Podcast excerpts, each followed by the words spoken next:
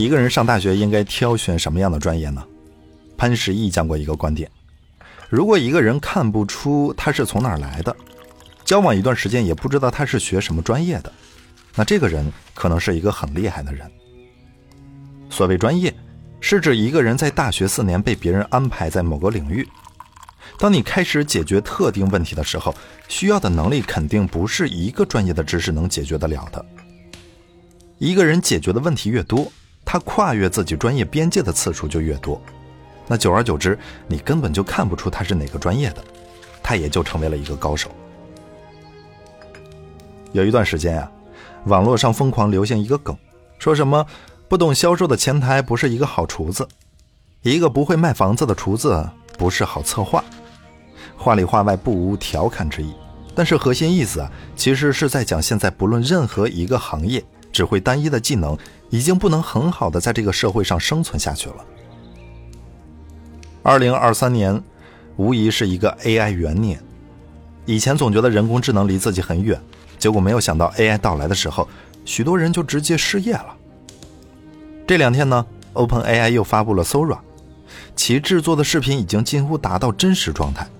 你给他一段话，他就可以由此直接生成一段视频，省去了大量的拍摄、剪辑、后期工作。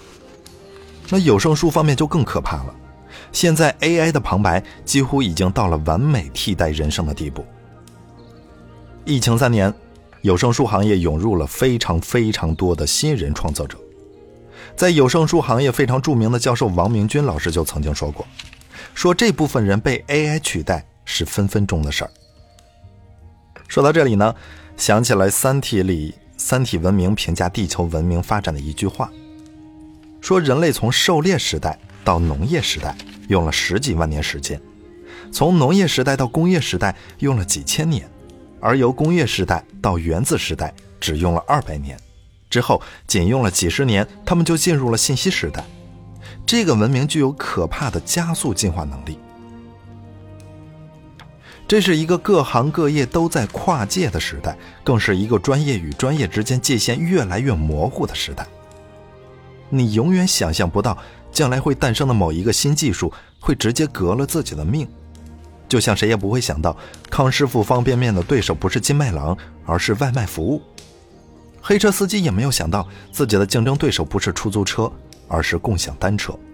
出版行业也没有想到侵占自己市场份额的，竟然是有声书平台。人工智能扎入主持人行业，主持人沸腾了，因为他们从来没有想过机器也会跨界到自己的领域。小偷在街上偷不到钱了，并不是警察变多了，而是小偷的敌人变成了移动支付。那这就要求生活在这个时代的高手，一定是一个具备跨界学习能力的人。换句话说，其实大学四年你学什么专业不重要，重要的是你要有发现问题和解决问题的能力。所以，生活在当下时代的年轻人，我想告诉你的是：第一，不要死读书，读死书，要学会跨界，多掌握几门技能，为将来更好的发展去做准备；第二，学会把这几门技能运用到各自的领域，成为一个复合型人才。当你手里拿着一瓶水的时候，接下来你会怎么做呢？喝了或者倒了，都不是，而是继续做自己想做的事情，不要被一杯水左右。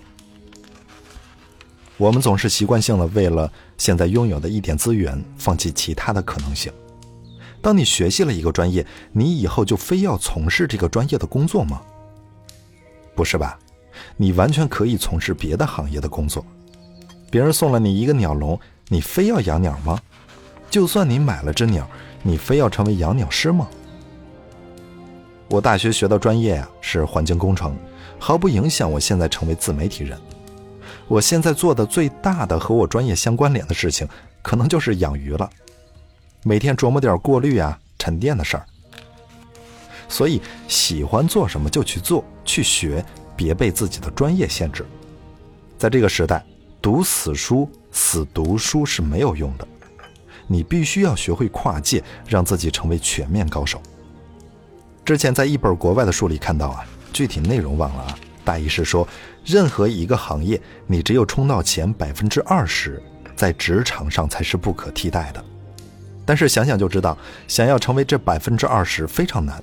但是呢，如果你一个人跨两个行业干成前百分之五十，并不难。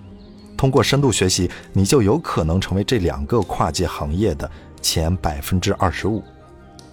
再比如说前两年的春晚晚会上，那么多专业的歌唱选手唱了那么多好听的歌曲，最后呢却被岳云鹏的一首《最亲的人》唱出圈了。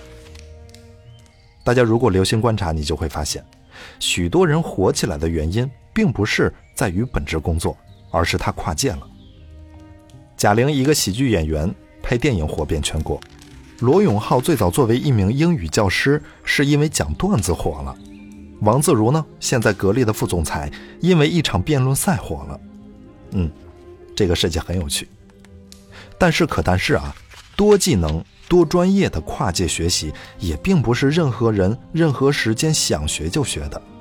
首先，你得先把自己当下的事情做到尽善尽美吧。否则，你今天对金融学感兴趣，看两眼经济学的课本；明天又对市场营销感兴趣，后天又迷上了视频拍摄。那这样子和猴子下山捡了芝麻扔了西瓜没有什么区别。想要成为一个成功的复合型人才，是你把正在做的这件事情要做到足够好，发现没有提高空间了，踩着自己的技能飞跃到另外一个领域去。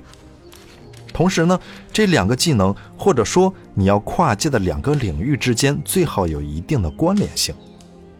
是为了什么呢？是为了减少自己学习新知识的时间成本。比如抖音、快手这两个平台最开始火的时候啊，那个时候入驻平台的创作者，他们在入驻之前就已经是小有名气的网红了。他们已经习惯了镜头前的表演，所以说他们可以快速适应这些新平台，并迅速积累自己的原始粉丝。但是你呢，一直讲着说我要拍视频。我要做网红，但是一打开前置镜头就紧张、结巴、脸红、害羞，一面对话筒就大脑空白，不知道从何说起。原本计划好要讲的一大堆话，一个字也想不起来。你连最基本的课后作业都不能按时完成，却妄想着一天更新一次视频，拜托，别闹了。任何时候，自律、坚持这些。都是做事成功的最基本必备要素。所以说，一方面你要着眼于高处远处，要弄清楚当下社会的运行机制，自己将来的发展方向需要自己必备的技能；同时呢，姿态要放得足够低，要有能从低处踏踏实实一步一步坚持往前走的毅力恒心。